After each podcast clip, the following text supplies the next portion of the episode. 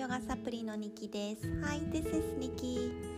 さあ今日はシャンパンタワーの法則の裏側？もう一つの側面について話してみようと思います。あなたはまずシャンパンタワーの法則聞いたことありますか？これはですねあのシャンパンタワー結婚式によく見るやつですね。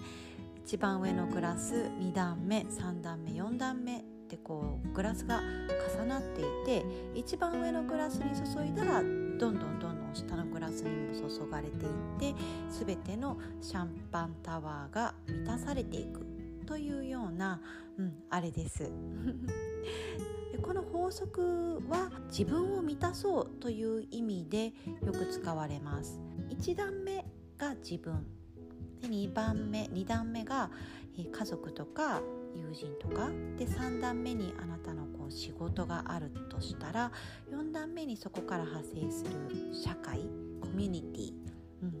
みたいな、えー、どんどんどんどん自分の下に自分の関係している人が重なっていってる。私たちってこう結構献身的に生きてることが多くてもしあなたがお母さんだとしたら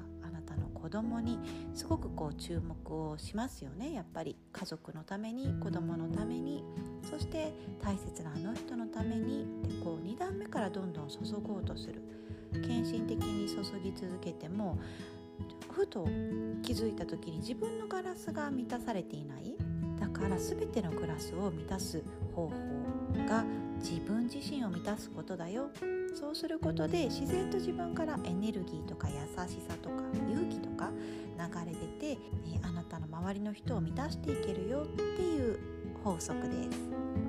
英語でも同じようなものがあります You cannot pour from an empty cup Remember to fill your cup before filling others You cannot pour from an empty cup. Remember to fill your cup before filling others. まず自分のコップを満たしましょう。空っぽのコップからは相手には注げません、うん、同じ意味ですよね。まず自分自身を満たしてねっていう、うん、英語のフレーズです。私これすごく好きで、ね、セルフケアって大事だなっていうふうにいつもこの法則を聞いた時に思っていたんです。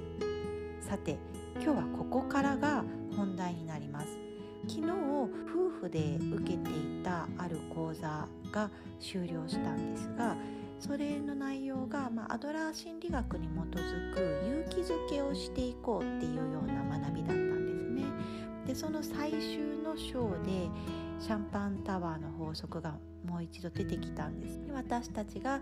私たちをまずこう勇気づけていこう。自分自身を満たしていこう。でそこにプラス講座の先生がおっしゃった言葉がすごく印象的だったんですね。私たちが一番上のシャンパンタワーにいる。ただあなたが誰かの2番目3段目のシャンパンタワーのグラスであるということも覚えておきましょうと。自分で自分を満たせないくらいちょっと疲れてるなとかなんかこれ本当に私苦手なんやけどっていうような分野ってありますよね。自分のコップに自分で注ぎきれない時あなたの家族とかあなたの友人とかそういった周りの人があなたのグラスに上から注いでくれるっていうことにも心を止めておきましょう。こういう風なフレーズをねおっしゃった時にああ私この視点なかったなと思って人に頼るのがね結構苦手だったりするなってこのお話を聞いた時に改めて感じたんですね。なのでこれをメモしておこうと思ってノートに書き出しました。で結構多いんじゃないかなと思うんですよ。あなたはどうですか？なんとなくねこのシャンパンタワーの法則を聞いた時も自分のことを自分で満たさなきゃとか自分のことも自分でハッピーにしていかなきゃとかなんかこう使命感というか完璧主義な部分っていうのがどこかしらにね私はちょっとあったなと思ったんです。なのでふーっともう一つ段階肩の力を抜いて自分のグラスちょっと自分で満たせないなっていう時は周りも頼っていってみる。そんなことも大事なんじゃないかなと考えたので今日はお話ししてみました、はい、では今日のお話は、えー、シャンパンタワーの法則。一般的に使われるその法則の意味合いとあと講座受けた講座からですね学んだもう一つの側面。本当は自分で自分を満たさなくてもいいのかもしれない。自分だけでね自分を満たさなくてもいいのかもしれない。ということについてお話ししました。で英語のフレーズはもう一度お伝えすると You cannot pour from an empty cup. Remember to fill your cup before feeling others. ではですね今日はちょっと誰かに寄り添うそして誰かからも寄り添われるヨガサプリをお伝えしていきたいなと思います。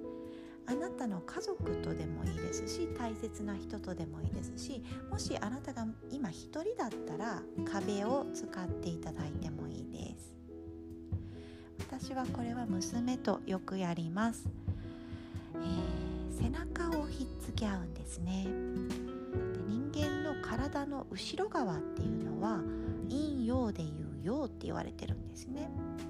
でこの私たちの陽の部分をゆったりともたれかからせ合う。なんかそれがすごく落ち着きます。重さを委ね合う。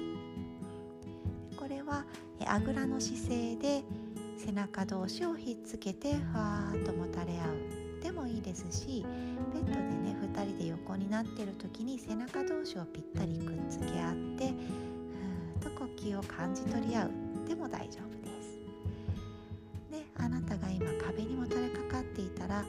優しくその壁をもうあなたのセーフティーマットもう全部委ねられるマットだというふうに感じ取りながらイメージしながら